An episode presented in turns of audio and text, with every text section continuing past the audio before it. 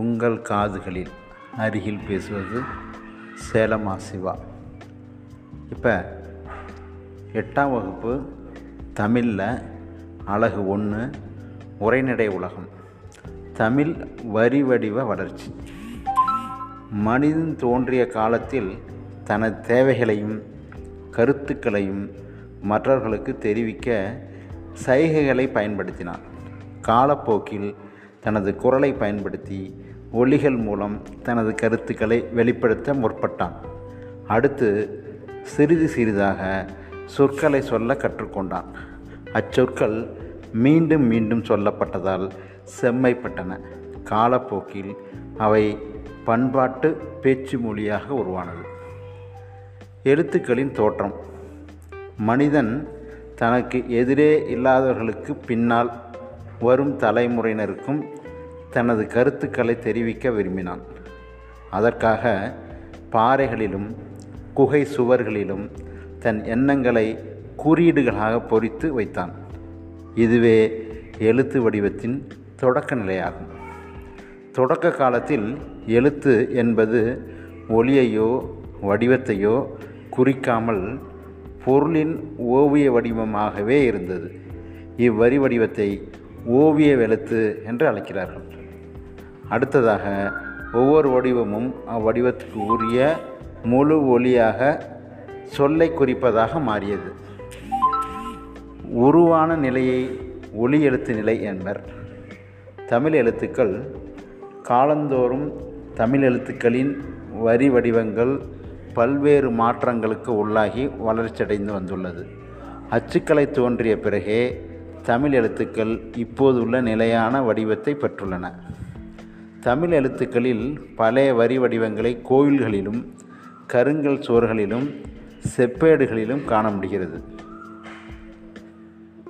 வட்டெழுத்து என்பது வளைந்த கோடுகளால் அமைந்த மிக பழைய தமிழ் எழுத்து ஆகும். தமிழ் எழுத்து என்பது இக்காலத்தில் எழுதப்படும் தமிழ் எழுத்துக்களின் பழைய வரி வடிவமே ஆகும்.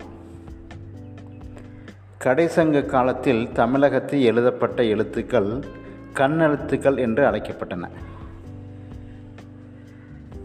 பழங்காலத்தில் கற்பாறை செப்பேடு ஓலை போன்றவற்றை எழுதினர்.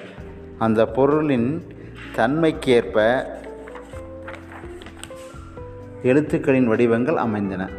பாறைகளில் செதுக்கும்போது வளைகோடுகளை பயன்படுத்த முடியாது என்பதால் நேர்கோடுகள் பயன்படுத்தப்பட்டன. ஓலைகளில் நேர்கோடுகளையும் புள்ளிகளையும் எழுதுவது கடினம் என்பதால் வளைகோடுகளை அதிகமாக பயன்படுத்தினர்.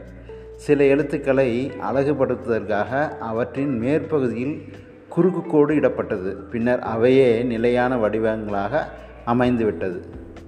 புள்ளிகளும் எழுத்துக்களும் எகர ஒகர குறில் எழுத்துக்களை குறிக்க எழுத்துக்களின் மேல் புள்ளி வைக்கும் வழக்கம் தொல்காப்பியர் காலம் முதல் இருந்து வந்துள்ளது.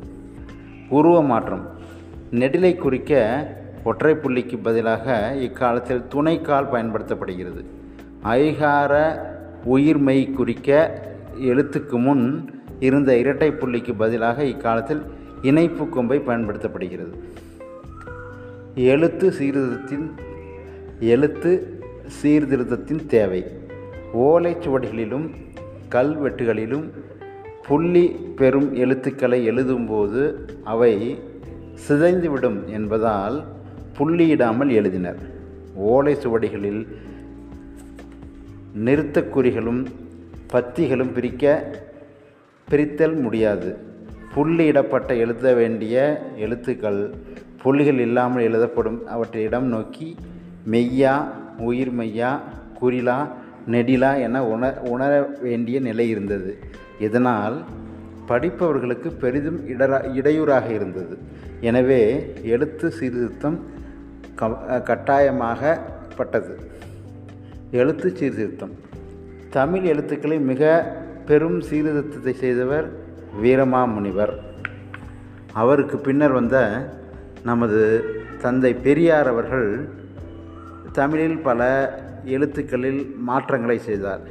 இந்த மாற்றங்களை தமிழக அரசு ஏற்றுக்கொண்டு நடைமுறைப்படுத்தியது. காலந்தோறும் ஏற்பட்ட இவ்வ இவ்வாறான வரி வடிவ வளர்ச்சி காரணமாகத்தான் தமிழ் மொழியை பிற மொழியினரும் எளிதில் கற்கும் நிலை ஏற்பட்டுள்ளது. தமிழ் மொழி கணினி பயன்பாட்டிற்கு ஏற்ற மொழியாக ஆகியிருக்கிறது.